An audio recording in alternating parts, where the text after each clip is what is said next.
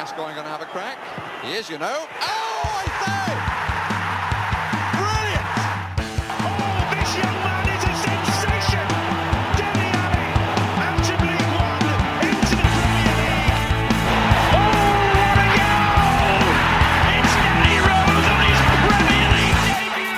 Sheringham's flick, and Klinsmann is in. He's got it lost under his feet, and it's come from the Miller!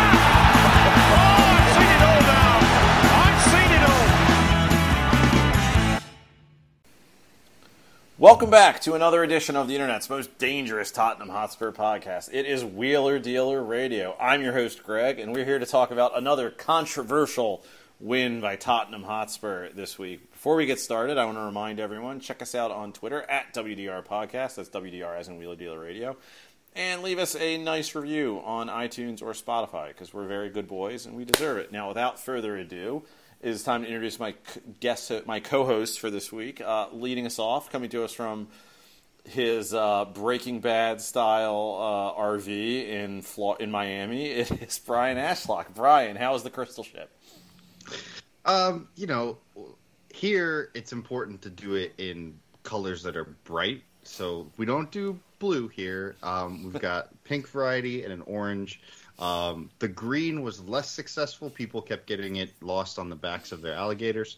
Um, so we've moved away from that. But uh, otherwise, great. Things are great. Do you have any alligators that you've named after Spurs players? I mean, I know you have alligators. I don't want to insult you, but Uh, I try to avoid giving them uh, names for uh, you know Spurs players because I feel like sort of compassion for Spurs players, and um, I mostly have negative feelings towards the alligators. It helps when you are feeding them your enemies to not really appreciate them in any kind of way. so you name them Harry Winks, Ryan Mason. Yeah, there's definitely one named Ryan Mason. Okay. And p- pinch hitting for uh, Ben this week, it is Ryan Rosenblatt coming to us from the Midwest of America. Ryan, how are you faring this fine week? you know, it's it's another hot August week, and uh, I just want this summer to be over. But it has to be summer to enjoy barbecue, right? So you're in the right place for that in Kansas City. I I just it's the worst season. It needs to end. Well, fortunately, we have a Winter World Cup, so that's something for you to look forward to as the as the weather improves. I, that was a really bad transition. Uh, yeah, um, so let's talk about Tottenham Hotspur. Speaking of things that need to improve, uh, Tottenham won two 0 against Nottingham Forest away at Forest. Um, Ryan, you're our guest, so we'll start with you. Uh, this has been a controversial game among Spurs fans. Was this a good performance by Tottenham Hotspur? it definitely wasn't a good performance. I I my I guess hesitation is whether or not it was a bad performance. Like it I don't think it was a bad performance either. It was fine. Like we we could have been better in different games. We will need to be better. On the flip side, like most of the season, like it, it looks a little bit sloppy. There's a lot to improve. There are clear holes um, and issues we have, especially when teams press us but also nobody really gets chances against us. And if you're not giving up chances, like you're probably going to be mostly okay. So it's it's a weird thing where you're like, we've never really been under threat. We've never really been given a ton of problems, and also we clearly just don't look great. Brian, what are your feelings?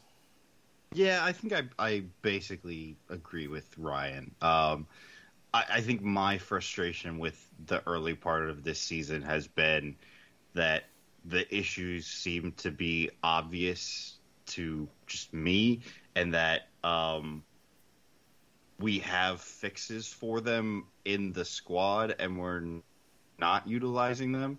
Uh, you know, in such a way that, in, in, in for example, in this game, you have Davinson Sanchez who has to play because Romero is injured, and so you lose the passing in the back line, and like Lenglet is just there.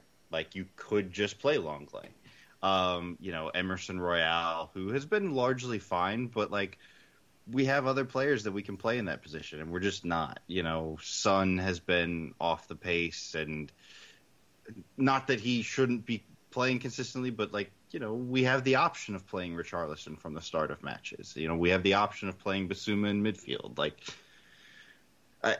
I understand Conte's desire to you know have a meritocracy, and this team has won you know uh, two of their first three, and blah blah blah blah. But like we just haven't looked great, and we could be doing things differently, and we're not. So that's my frustration. But also, we beat a team that we should be beating, and that's good.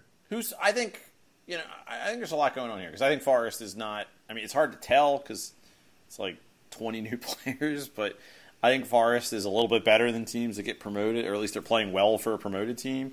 I think there's a lot that's going on here, Ryan. I know when we had you on uh, in the spring, and we were talking about like where Spurs fans felt kind of dissatisfied with a team that was playing much better than this at the time.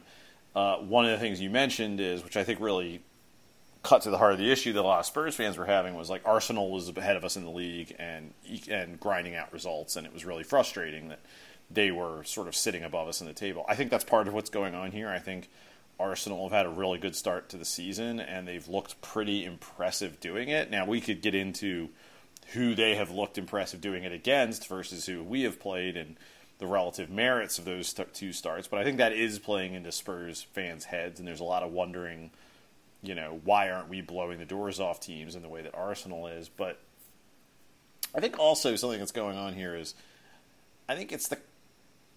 I think you're you guys are right in that we're not playing as well as we should. We're ceding control. It's we're we're, we're maybe not dominating in the way games in the way we should, but I think there's also we're used to games like this being a little worse than these games have been in terms of you know teams generally produce better chances against us when they have that much of the ball.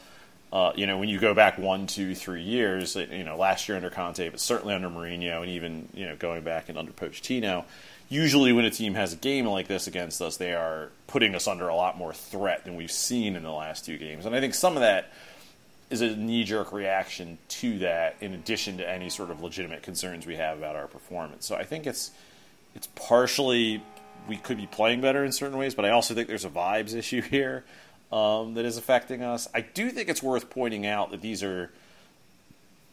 Uh, I think even going into the Chelsea game, a little less so in that game than the others, but these are games that Spurs have grown into. I mean, I would say from the 65th, you know, like I think I, I can't remember the exact timing of it, but after Henderson saved Kane's goal, or a penalty rather, uh, like I want to say Forest had like five ish, maybe more. I can't remember exactly minutes of like looking really lively, and I think after that we just really started whipping their ass for the rest of the match. Uh, I don't know if that's fitness. I don't know if that's just we need to get a handle on a match, but I do think you're seeing Spurs come into the end of these matches really strong. I think we looked a lot better against Wolves at the end of that match. I think the problem though with with that is, and, and I, I agree that we did look better in the second half, but the problem is is that we haven't looked good in the first half in pretty much all of our games. Bar, After Southampton, I yeah, think. bar Southampton. Yeah. and so it's just like, what is causing that? And you know, because we look at it, and I think I think we've talked in our writers' room that you know in uh, about oh what changes in the second half, and I think a, a bunch of us have made the joke that it's like uh, we started try- trying harder, and at a certain point you can't be like trying less hard in the first half.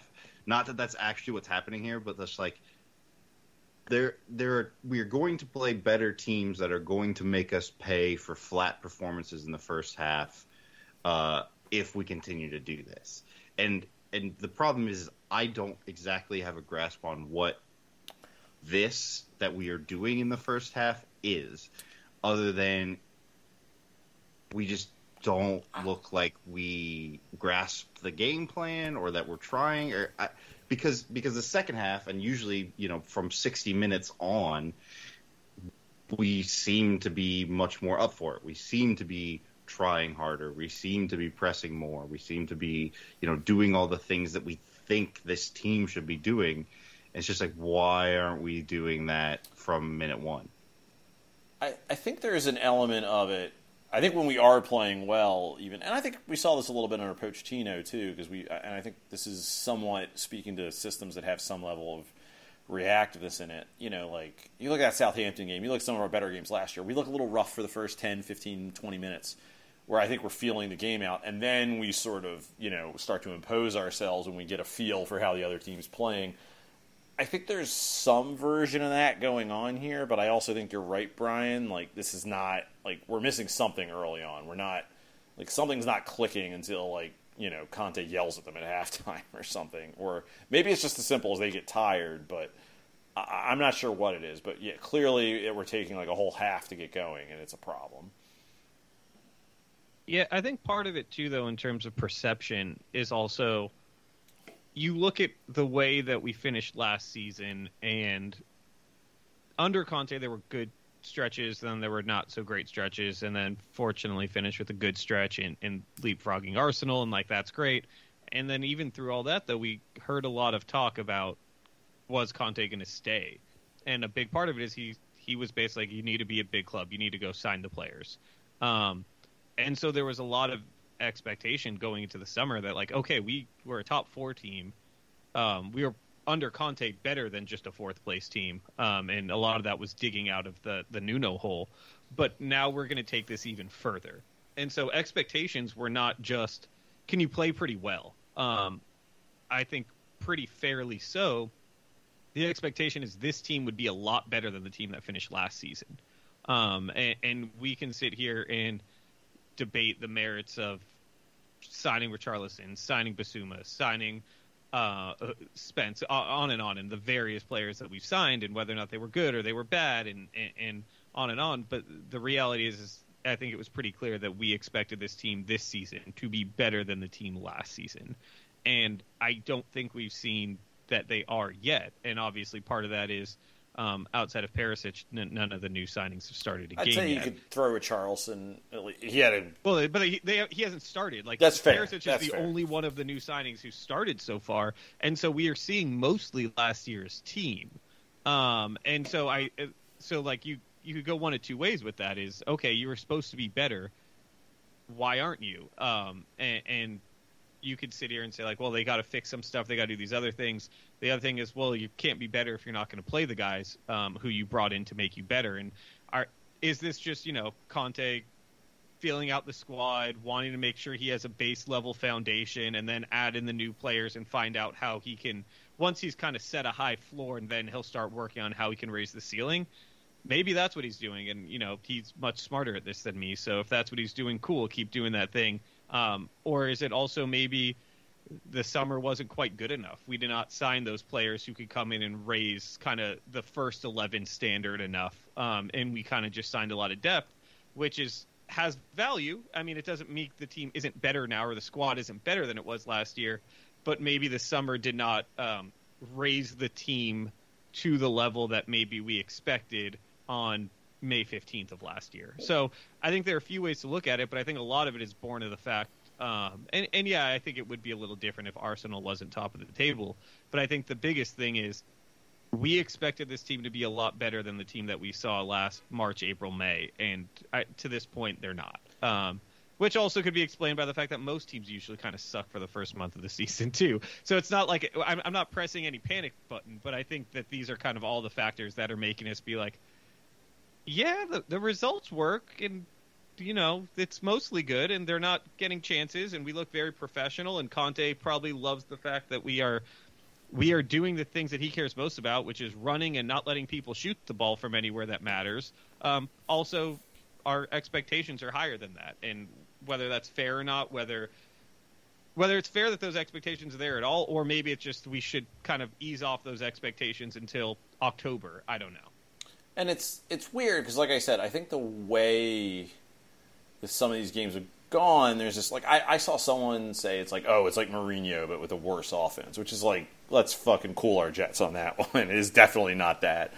Um, but you know, there's there's it's it's not what we saw at the beginning of last year in Nuno, where we just ground out like three results, and we're really lucky to get those results. This is you know, I think it's different than that, but it is. I think you're right, Ryan. Is we're not hitting the heights that we hit last year, and we certainly didn't hit the ground running in the way that I think we all hoped that we would.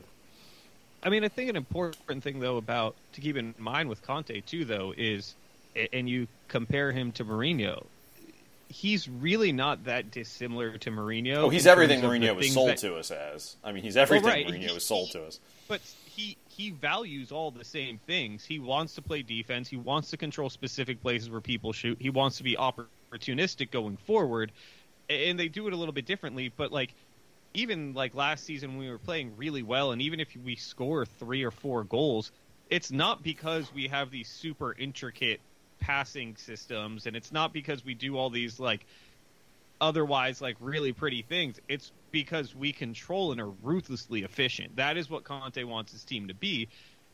Conte isn't different from Mourinho in the sense that like it's a completely different style of football. Conte is different than Mourinho in the sense that it's in a lot of ways really similar football. Conte is just way better at making it work. And if Conte were five percent less better at the actual coaching of it, it'd be pretty miserable to watch. Just like watching Mourinho was pretty miserable to watch. The reason it's awesome is because he is that five percent better. Because he is actually one of the three or four best managers in the world. If he was playing the same way and believed all these same things, but was the 14th best manager in the world, it would suck. He gets away with it and is successful because he's fucking awesome.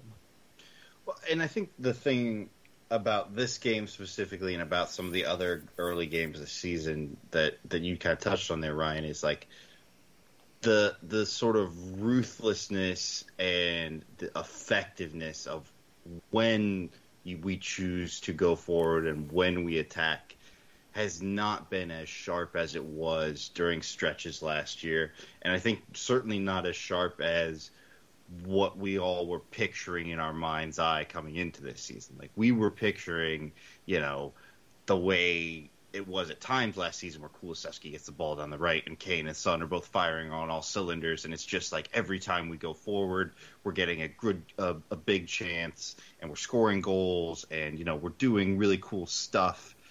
And it's just been a little bit more of a slog at the beginning of the season. Now we've run up against you know Chelsea, who kind of out tacticked us, and uh, and and you know we just the counterattack hasn't been working, and I don't or not that it hasn't been working, it hasn't been working as effectively as I I think we all envisioned it working, and and certainly uh, you know part of that is due to the difficulties that Son is having right now and I don't know if that's him having difficulty combining with the fullback on his side, or if it's rust or fitness or whatever it is. But he is he's really struggling right I now. think I, I I think he's struggling, but I, I think those are overstated to an extent. Like especially in the Look, I'm Forest not- I'm game. not- Like I thought he was more effective. Like he almost scored a really good, like a really good low percentage chance goal early on when he put one just over the net, and then he was in really good positions for a lot of the other. Ch- I mean, he had like I, I don't. You guys might disagree with me. He put one sort of straight at Henderson amongst sort of a crowded box, and I think a less talented keeper might have spilled that. Um, I think he was again. I, I think he's obviously struggling. I think he's. there- And it's. I don't think it's wildly outside of what we've seen with Son before, but I think, like, I think you look at what he's doing and you can see he's not a million miles off of being productive again. I think I think he I, the finishing comes and goes. Like it is what it is. Like he's had cold streaks with the finishing before. Then he gets really hot. Like he's like pretty much every other footballer. It's fine. Like the the finishing doesn't bother me. I think the the interesting thing has been you're right. He's getting in really good positions um, in the final third, and he's getting these shots, which is how we can see him finishing poorly because he's putting himself in position to, to have those shots. The thing that I think is different is um, I, I think he's been sloppy in the middle third in ways that he's normally not, and he's getting the ball stuck under his feet um, and kind of killing counters in ways that he doesn't usually do. And so I think that when you see those things happen, it feels like he's not playing very well. Then he gets to the final third, has his typically great movement, gets a good opportunity, and misses the shot. Now you're seeing the end product that is not really there either. So it feels worse than it is. When in reality, I think that the final third has been mostly fine. The finishing isn't there, but whatever. He's mostly fine. It's the middle third where he's been sloppier than usual, which also doesn't have an outsized effect on how we play. Like that's not generally like it'd be nice to maybe get one more chance a game um, from a counter attack where he's given away, but I don't think it has major effect. It just feels worse. And I think the other thing contextualizing that is this is the first time we've had a honest to god alternative on the bench, uh, and not just you know like a guy who like oh well maybe he'll be an alternative if it works out. I mean we have a proven sort of you know guy who can come off the bench and score goals and get assists in the Premier League, which we saw this week um, in Richarlison. But I don't, I'm I'm not super worried about Son. It, it's I, one thing I wonder. I'm curious what you guys think of this. Is I wonder how much of the sort of I don't want to say struggles because I feel like that's too strong a word, but some of the form we're seeing out of Spurs. You know, Conte came in and I think had to really jury rig some shit last year. And I think we obviously got better when he had more time on the training ground when it was one game a week at the end of the season. I think we all sort of assumed, like, okay, well, he's had this team since, I don't know, October, November, whenever he took over. You know, they're really going to hit the ground wondering. I am curious how much it was, you know, he, he had a full summer with these guys, with a lot of these guys, not just the new transfers, but, you know, all these guys who came back. And I wonder how much of it's like they've had to relearn some shit that, you know, he either jury rigged last year or it's like, okay, well, now, you know, we've read chapters one through three. Now it's time to get to chapters like four through 10 or whatever. And I wonder how much of that is what we're seeing right now. Like, you know, they've, it's not just the new guys who had taken some stuff on board, it's everyone. And maybe that's part of what we're seeing. I certainly think that's probably part of it. I certainly think that contributes to you know why we've seen the same basic lineup um, so far this season, and why out of all the new signings, Perisic is the one that has played. You know, it, it is obviously someone who has played under Conte before. Um, so, so I think that's a part of it. Um, I don't know. I, I think you know, just kind of going back to your, your point about Richarlison, Greg. You know, I, I him specifically, not not in relation to Son, but him specifically, he's been good so far. Like this is kind of the upper bound for what I sort of expected from him, absent you know him just coming in and scoring like a thousand goals or something. You know, like this is about as good as it was going to get from him, and and we haven't even had to see him start or rotate into matches or whatever. And um, that is the assist this week was just it was so pretty. Like Look, this that's is- just This is Wheeler Dealer Radio. We have a brand to maintain. The assist is nice. The shit housing is what we're all here for. Yeah, incredible. Now, I, I actually want to defend. Uh, I can't remember the guy's name on Forest who cleaned him out. Um, I would like look. Should not have done that. That's not good. He prob- I think he should have gotten a red card, not just because I'm a Spurs fan, but like. I'm not gonna lie. If an opposing player did that to my team in that situation, I'd want someone to clean that guy out too. I'm not proud that I think that way, but it's definitely, you know, I might not wanted him to completely wreck him like he did to Richarlison, but like, you know, I would like maybe someone to give him a shoulder or something if someone did that to my team. Um, but it's amazing because he did it for my team and it was super awesome. And it's it's you know between Romero and him, it's nice to have a bunch of shit houses on our team again. Yeah, I mean, I think that the interesting thing too is when you look at like a Richarlison or you look at how who we've played and who we haven't played. The other question I think kind of becomes, um, besides the fact that Perisic just played for Conte before, which is obviously like a big deal and also is very very good. Um, how many of these guys who we brought in realistically were brought in to be starters? Um, Bissouma. Like- like maybe Bissouma. Uh, Perisic for sure. Richarlison was supposed to be depth. Spence was who knows, but definitely not a starter.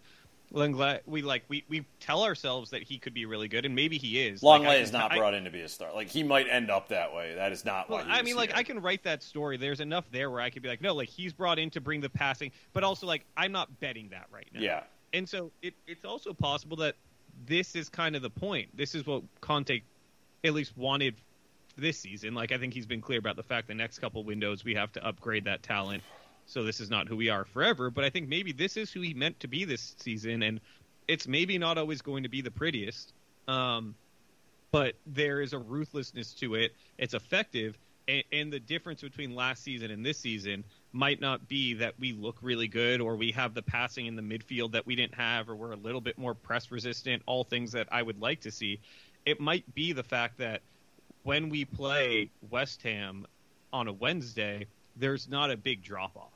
And when we play, or late in games, the way we played really well, because you can bring a Richarlison off the bench. Um, even though Perisic is obviously great, being able to bring fresh legs over on that wing, like that might be actually the plan. Where it ain't going to be that pretty. We're, uh, we're not going to get better because our best play is going to look better. We're kind of we're going to be better this season because we're eliminating the lows. And I don't know if that's the case, but I can tell myself that story just as easily as the other one. And I actually think that's a really good point. And you know, certainly if you look at the business that we've done as a whole in terms of you know the players that are going out. I mean, you're talking about uh, you know Harry Winks and Reguilón and um, uh, and Ndombele, players that we would have subbed on at the end of games. You know, uh, Lucas getting marginalized by the coming in of Spence and and Richarlison. Like like football is very much a weak link sport, and by you know eliminating weak links, not only in the first eleven but also on your bench. Um, you're you're absolutely going to improve the the midline and uh, of your team. And and like you said Ryan just like eliminate some of those lows where you have that stinker against you know West Ham or Aston Villa in midweek. And like that's something we've just consistently done for the last like three or four years is just have those. Even under Pochettino when things were going good that we still had those games. Um, and so if we can cut those out of our repertoire, even while not signing like some major star that we all want. Well, I that's going to make us a better team. I want to talk about the performance for a little. For a little, I think we've been. I don't want to say negative, although most of our listeners would probably say we've been negative, but we've been a little bit down on how we played. And I think, you know, I want to talk real quick. We played Wolves a week ago, and you know, not a pretty performance, but I think broadly follows the strains of this game, and that was the, the XG that uh, you know noted Wheeler Dealer Radio trader Michael Caley gave it was 1.5 to 0.7 uh, in our favor for a one goal game. This week it was, you know, Forest with 0.8, us with 1.7, and that's without the penalty. Uh, you know, this week in particular, I feel like things were working a lot better. We just weren't finishing our chances. I mean, if Kane puts that penalty away, if the ball that led to the penalty goes in the net like it probably should have. You know, if Son can pull the trigger on a goal, like, I mean, we were getting very close for a lot of the game, and I don't think it's one of those the keeper was standing on his head games. But you know, I, I this game was, I think, progress. I think we were getting closer to what we want to see out of it, and I don't know how much of it's just like Kane and Son need to finish their chances because Kane obviously like you know had a very good chance early on, and then had a great header late in the game. Um, but you know, this is a game where I felt a lot. I, you know, it's it's the controlling the game is still an issue. There's issues in the build up, but by and large, in a game where Spurs didn't have their act together entirely, I thought we didn't do a bad job of producing in this in this match. And I think, you know, as much as everyone's sort of like you know slurping Forest in the English media this week, and I don't think they were bad, but like I mean, we had almost a full xG over them plus a penalty. I mean, that's at the end of the day, like something's working.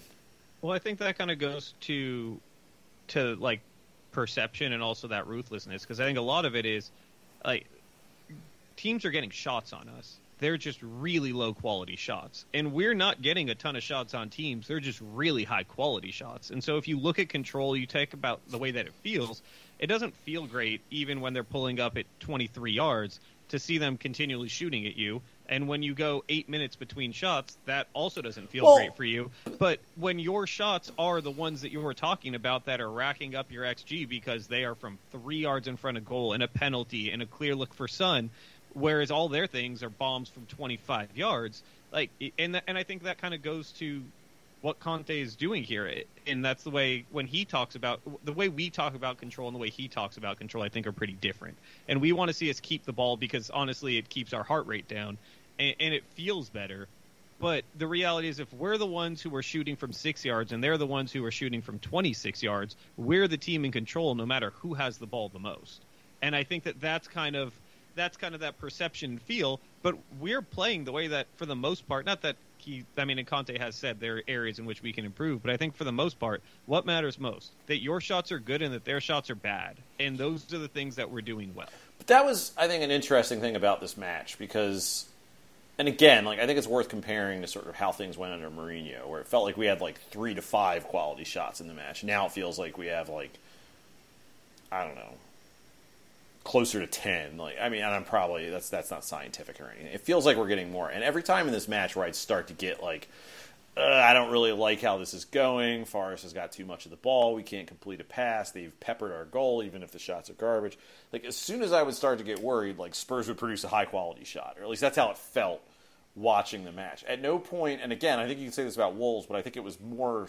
I think it was more clear in this match, and maybe it's just because we scored early. At no point did I feel like we were second best in this match. Now, maybe that's me being a Pollyanna, but at a minimum, I always felt like we were on top in this match, and it never felt like it was under massive threat. It was just like you said, Ryan. I would have liked for us to, to keep the ball to keep our heart rates down.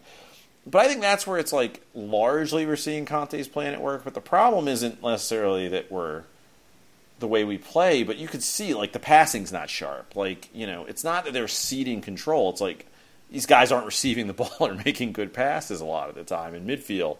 And you know, I, I think Forest has a lot to do with that. That's an energetic team that was pressing the shit out of us. Wolves pressed the shit out of us last week. I'm not sure every team in the league can do that. Um, although I might sound like a broken record saying that at this point, but I don't know. It's it's a mix of we're still producing, but we're also like there's parts of this game just aren't coming off. Whether that's Kane and Son not finishing at the rate we would like to see them finish at, or just you know like we're not passing the ball as well as we ought to be. I mean, how much of that though is, and, and it sounds weird saying this, kind of by design, where because we are trying to control where we give the ball away, what we open up, what is there. There are like you look back, there are it happens here and there, but it's not like we are struggling to make really basic passes or we are we it's it, it's mainly that like we are trying to move this thing really quickly to make a thing happen because we're not playing the five yard square ball to go to another five yard square ball to go to another five yard square ball when we're giving this ball away. We're giving that up because we're trying to play really, really quickly. Because when we have the ball, the we have two concerns. One, don't give it away in an area that exposes us. And two, how quickly can we turn this into a high quality chance, which is I think part of why we get such high quality chances. So, not that it can't get better, not that I don't think it will get better as the season goes on, but I think also a part of that too is it's just not that high up on the priority list for Conte. Conte's thing is not, hey, can we can we complete all these passes? It is when we have the ball, what are we going to do to increase our chance of getting a good uh, shot and decrease their chance of being able to get a good shot? And it, it's like really that simple. And it's not always the prettiest thing, and I think they will get better. But I think part of that's by design too. And and there's not that kind of okay, now let's pull it back, now let's play these passes, now let's do these things, now let's try and push them back five yards at a time, five yards at a time until we're in their final third, and then do like that's just it's not how we play. And so when you're trying to play at the speed that we play in the kind of areas of the pitch that we play, I think we're going to see a degree of that even as we do get better. Yeah, and and I think the other thing is that you know when we talk about how this match felt, um, we have to take into consideration that you know Harry Kane missed a penalty for the first time in what like 21 tries or whatever. Hung Heung-min Son misses a, a, chance that he probably could have put away uh, if he if he'd been in better form. Uh, we get a really good chance at the end of the game that um, falls to Jed Spence instead of you know Kulusevski. Um, you know this game could have been a five 0 victory, and and it wouldn't have felt like weird for it to be that. Um, because we had those chances, and, and, and like Ryan said, you know, we're, we're doing these ruthless attacks to get in these positions and get these good quality chances, and so it's there. And you know, I think the thing is we're just evaluating this right now off of vibes. And you know, like the vibes aren't matching up with where we were when we came into this season. And like uh, you know, like we said at the top of the show, teams like Arsenal, teams like City, teams like Liverpool are putting t- other teams away no, comfortably. Liverpool only did that the one time. Right. Liverpool scores nine against Bournemouth, and, and you know, and but we are just kind of like grinding them out. And this is a match that you know, a few inches one way or the other, it's not a grind, and instead it's a it's a walk away victory. And you know, I, at the end of the day, I think the result is what matters. And, and you know, while we have we, because we are Spurs and we care about things like Tadarius to do and you know playing pretty football, like we care about process too. But like this is a season where results just matter. Like just getting it over the line, the way this season is set up with games every three days and then the mid-season World Cup and da da da da. Like just banking points right now is really what matters. Well, we all And would so- have bitten your hand off for you know our, our point total after four games. Like you know, a draw against Chelsea and three wins. Like yeah, please. yeah. Well, I, I mean, I think at this point, I look at the team too, and I think of it kind of this way. And before the season, I thought we had a pretty good chance to get over 80 points, and there was an outside chance to get over 90 points. And um, at this point of the season, I'd probably say my belief that we could get over 90 is lower than it was before the season started. But I also have more belief that we are going to get over 80. And getting over 80 points puts us in the range of potentially the best season in club history.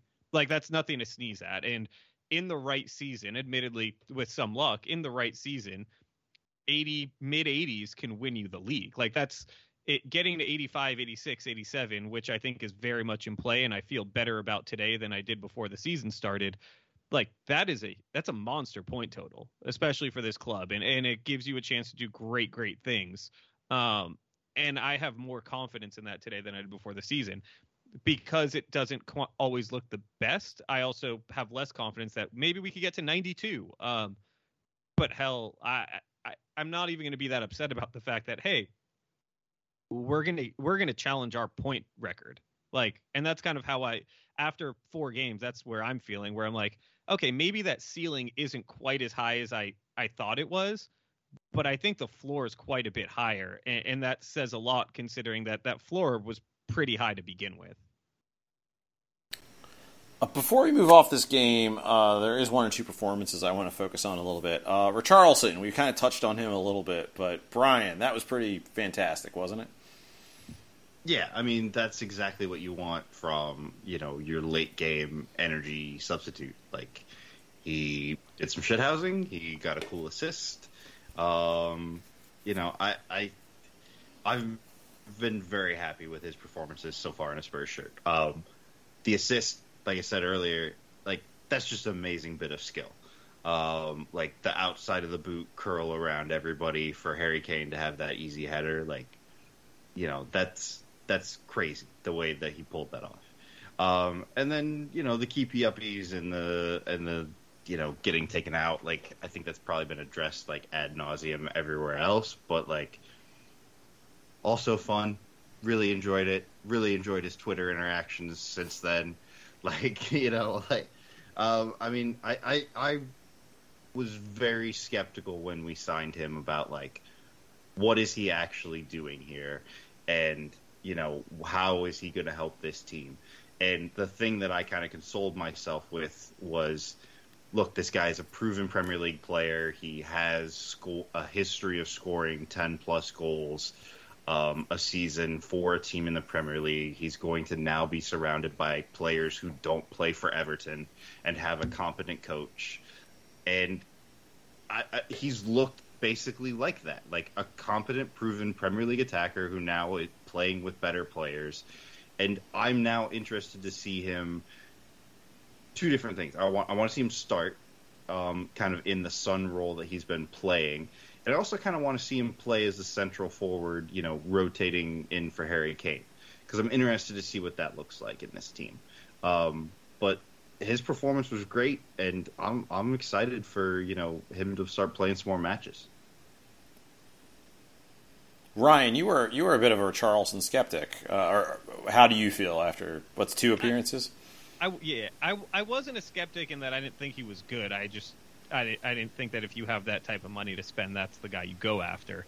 But I mean, I think he's been exactly what I expected. And I think a big part of it, kind of to Brian's point, is it, it, the way that he's able to play just lends himself so well to this role because he is so physical and he works so hard. You're putting that up there against tired legs, against brains that have been trying to process 300 different moves over the first 70 minutes and are just their minds are tired and they're thinking about 42 different things and Richarlison comes in with his fresh legs and he's like I'm I'm just literally never going to stop. Um, and I'm going to lean this big ass body on you repeatedly at full speed. Good luck with that. And so I, I think it's a perfect role for him and a place that I think we're seeing that too because his assist was gorgeous, but also the reason there was an assist is the, the, work that he did to get that ball beforehand, and that's just a dude who never stops working. Like that is that is so much of what that was, and so you put that all together, and you just have such a dangerous player, and then you're like, okay, well, how's that going to translate into being a starter? Which I think we're going to see in this upcoming week, and he's clearly proven that he can be a Premier League um, quality starter. That's it's not that it's there, but then also consider that when he starts a game that means you're bringing one of Son, Kane, or Kulusevski off the bench to run at tired legs.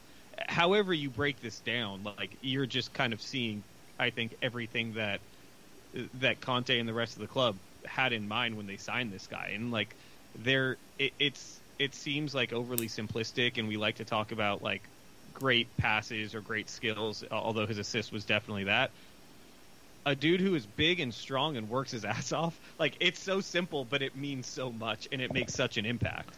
I think I might be reading too much into this, but I, I think something I saw there that hadn't. I guess I'd seen a reporter or two mention it, but it really sort of hit me when I was watching Kane celebrate with him. Which is like I think an advantage of bringing a guy like Richarlison in, and there's other players like him that I think would have filled this role, but like unlike bringing you know Steve Bergwijn in, who, for whatever his virtues, is someone that I think Harry Kane probably has less respect for than Richarlison. And I think there's probably something to be said for like, I don't think it's ever going to be easy to tell Harry Kane like, Harry, you're taking the you're taking the night off, or we're taking you off in the 60th minute. I think he is an easier sell to Harry Kane because of how he's what he's accomplished in the Premier League and what the and what the perception of him is.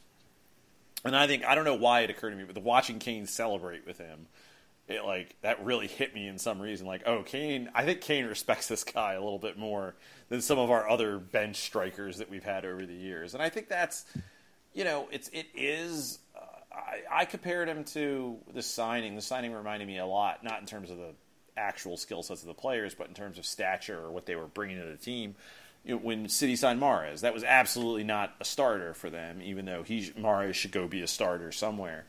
But it was just bringing this level of depth in, so like the drop off whenever you take one of their front three off is just so much less, and I think Richarlison really gives you that.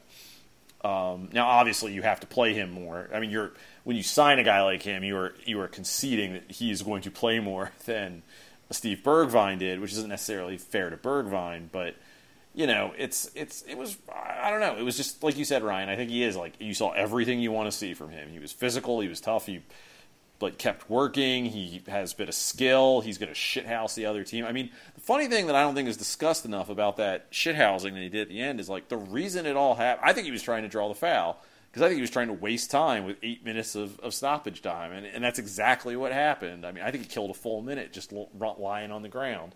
And it should also be noted when he gets goes over, he makes a point of tackling a Forest player as he goes down. So you know, just really outstanding work. The kind of thing you only get from South Americans in the Premier League. They they know they they learn this in their leagues. yeah, I, I mean, mean, we'll uh, we'll see how we feel about it if he ever gets hurt doing it. But also, I think part of Richarlison's benefit, and I, whether he's shithousing or just straight up playing, one thing about him is he has always been willing to take the foul, and He's a big boy. So, he, he's mean... a big dude, and he's willing, but he's he's not dancing out of the way and then trying to hope that the call comes. Like he's like, I will stand here, you will kick me, and I will take my foul, which is great because one, we seem to be good at set pieces now, and so that can actually show up on the score sheet. But then also, like he did this time, if you're bringing him off the bench, um, it, it, that's also a great way to protect a lead. And so I think I think both go a really really long way. And now that we are getting into these midweek matches too, he's going to play more however you split up. Because I mean, you're looking at each week you have 540 minutes to figure out among the front three alone. Um, it, you can't not have him playing a lot. It, it just doesn't make any sense. So we'll we'll see how they play once that gets going. And the interesting thing to me is going to be because he's going to be playing more is how do we find these patterns and these combinations and the understanding and how do we play differently when we have any combination of those three out there? Um, that i think is going to be really fascinating to watch going forward. And, and then also with the with the players behind him. I mean we obviously right now have those three the the set three up there but like does one does Richarlison prove to have like a really good understanding with Perisic, and so putting him on that left makes a lot more sense, or maybe on the right, or who, knows. But I, I think it's going to be really interesting to see just kind of across the board as we start working these players in more because we do have good players to put in there um, now. Also, that hopefully will play it up because we are. It gives you also not just more good players to put out there, but more opportunities to find like just really great understandings between teammates that I think hopefully level up the entire squad. Brian? The other nice thing I uh, I think about Richarlison is that like just on a personal level, I like him and I appreciate him in a way that like you know at least one of our other signings from this summer I, I don't feel that way about, but like you know I I can see why Everton fans felt the way they did about him and why they were upset to see him go. Because like as a Spurs fan, you you watch Everton like I don't know when they play Liverpool in the derby or uh, you know during your match against Everton, you're like he doesn't really do much. Like, he just runs a lot, and like that's great. But like, what he rolls why? he rolls around on the ground trying to draw cheap fouls. Like yeah, yeah. and um, and so when he plays for the team, it, like this is a, you know the prime example of that type of guy. Like when he plays for another team, you're like, this guy sucks. I hate him. Uh, and now he plays for us, and he's amazing, and I love him. I I knew intellectually that like he's probably going to really spice up like our derby matches and probably our game against Liverpool. Um, but it didn't really like register for me until I was watching him like do those keepy uppies, and I'm just like, oh man, that that Liverpool game is going to get real, real fun this year. Or at least, maybe not fun, but he's going to add a little something to it. I mean, I, am also it's going to be really fun too because he's whether it's for the club in the Merseyside Derby or, or playing for Brazil and playing qualifiers in these places. Like he's proven that he can be that expert level shithouser, do it on a giant stage, and also know where that line is where he doesn't end up screwing over the team. And a lot like Romero. I, yeah, and I, and I and I don't entirely trust all of those other competitors that we have, whether it's in the league or in the Champions League, to know where that line is too. So it, it's going to be beautiful because at least in one of those big games, he's going to be egging someone on and egging someone on and egging someone on, and he is going to toe that line, and the guy he's been egging on will not toe that line, and all of a sudden we'll be finishing a game up a man. So Ryan, that's a great transition mentioning the Champions League and what what's good for it because Tottenham was in the Champions League draw this week. Uh, before we talk about Tottenham's Champions League draw, I think we ought to spend a minute, uh, you know, on Arsenal's Champions League group. What did you think of, of that group, Brian? I mean, the non-existent group. Yeah, you know, um, what do you um, think? What do you think Arsenal's going to do in the Champions League this year? Not a whole I mean, lot. I think they're going to really struggle to win a game in the Champions League. Um, they've got some really long trips into other competitions. Weirdly, I'm not sure how that works. Um, but yeah, they're they're going to struggle to record any points in the Champions League. Ryan's an expert on coefficients, so maybe Ryan can tell us what that does um, for them. But yeah, I don't. It's not going to be good. I, I, I just think that the number one thing to keep in mind is that the last time Arsenal won a knockout stage uh, draw in the Champions League. Uh, two Harry Potter movies had not yet come out, so you know what do they know? That's I I feel so old now.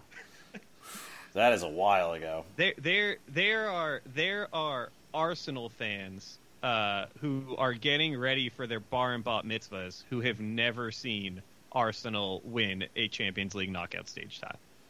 But enough about the Trump family. Um, so um, let's talk about Tottenham's Champions League group. Uh, we drew uh, Sporting from Portugal, we drew Frankfurt from Germany, and we drew Marseille from France. I don't know about you guys, uh, and I, I, don't. I'm not being. I'm trying not to be conceited when I say this, but this is kind of the perfect draw for what I want out of a Champions League group. In that these are teams with some history. These are teams in um, exotic locations might be a little too strong, but teams in interesting cities and locations, teams that we haven't played a million times, and also teams that we should probably be beating. So it's kind of what I want to see out of a group stage draw.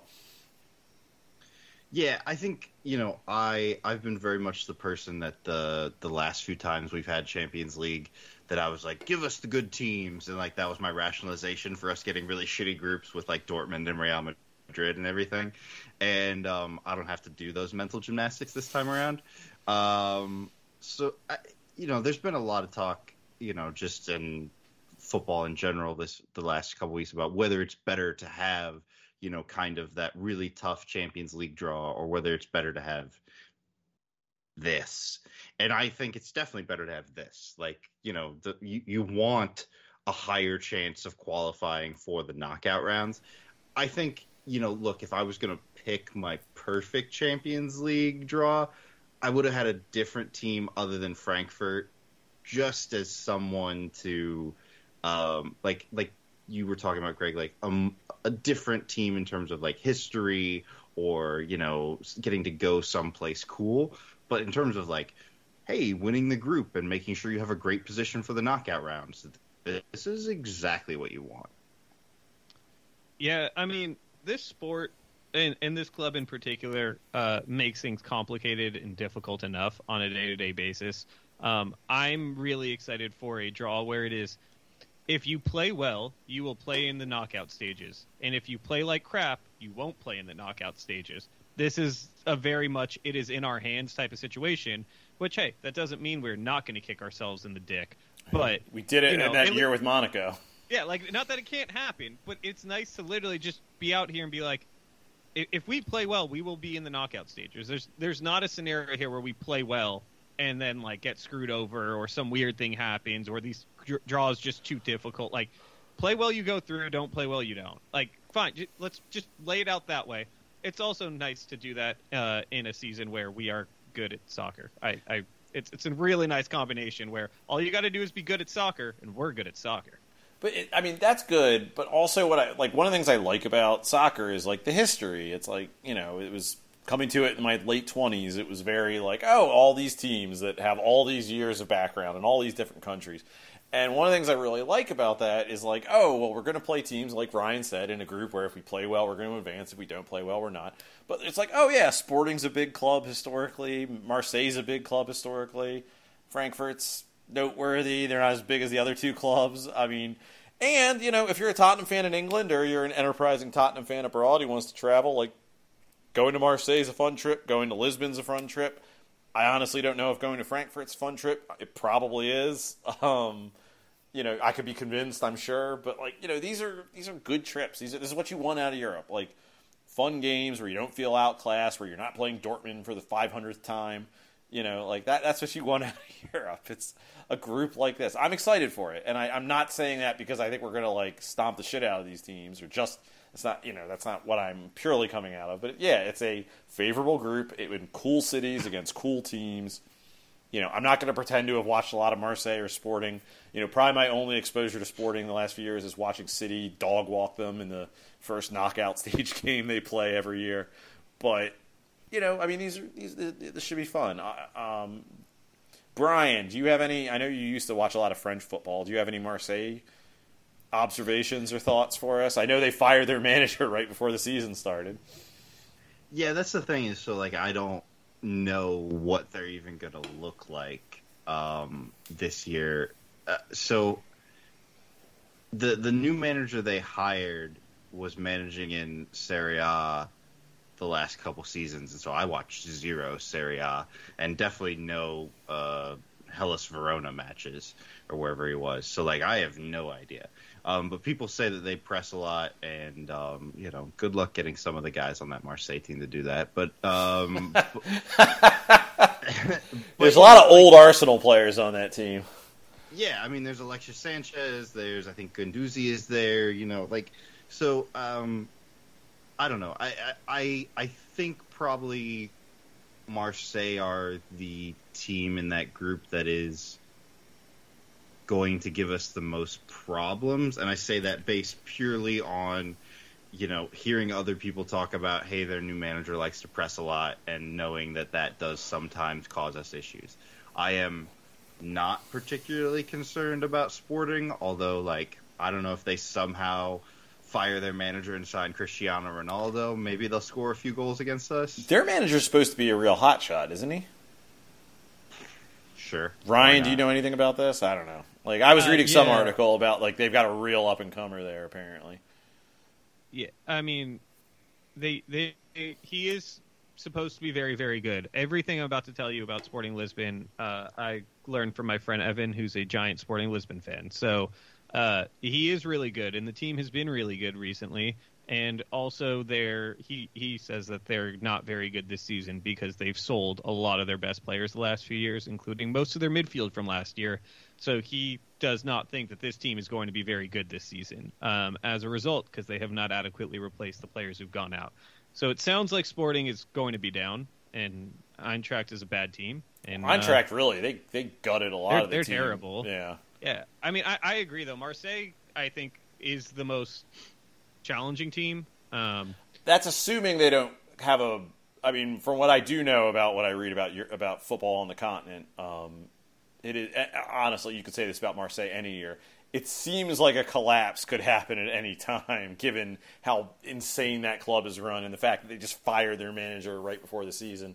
Uh, but yeah, like I mean, again, they- you they- could say about Marseille any year. yeah, like they have Dimitri Payet, who, like, on one hand, you're like, oh, damn, he can score from anywhere. That might screw us. But also, apparently, uh, he's beefing and is not playing with the team uh, Well- right now for some reason that I don't really understand. The other thing, though, is also just like the Stade Velodrome is a really difficult place to play. So that away match is not going to be uh, the most hospitable for us. So the combination of, of playing at the Velodrome a- and then some of that team makes me think that that's definitely going to be the toughest match and, and they'll be our toughest competition in the group. But again, if Marseille is your toughest competition in a Champions League group, um, you're doing all right. The draw was kind to you. And also, that's the last game of the group uh, when we play away to Marseille. Hopefully, we take care of business and that game doesn't matter. Yep. And and as for Frankfurt, all our American listeners need to know about them is that they continue to employ Timothy Chandler um, as a player who plays minutes for them. So how good can they be? Haven't they sold all their good players this offseason? Uh, is Ndicka still there? I think he might be there still. I think I think he signed an extension. Um, but yeah, he's I, they everybody else of that kind of carried them to the Europa League is pretty much gone. Yeah, he's still there. Um, and so he can mark one of our forwards. They have Mario Götze, so no. yeah, Really? yeah. He's still playing football? Apparently, when he feels like it. Jesus. Yeah. That's so depressing. Only 30 years old. no. Yep. I don't believe that.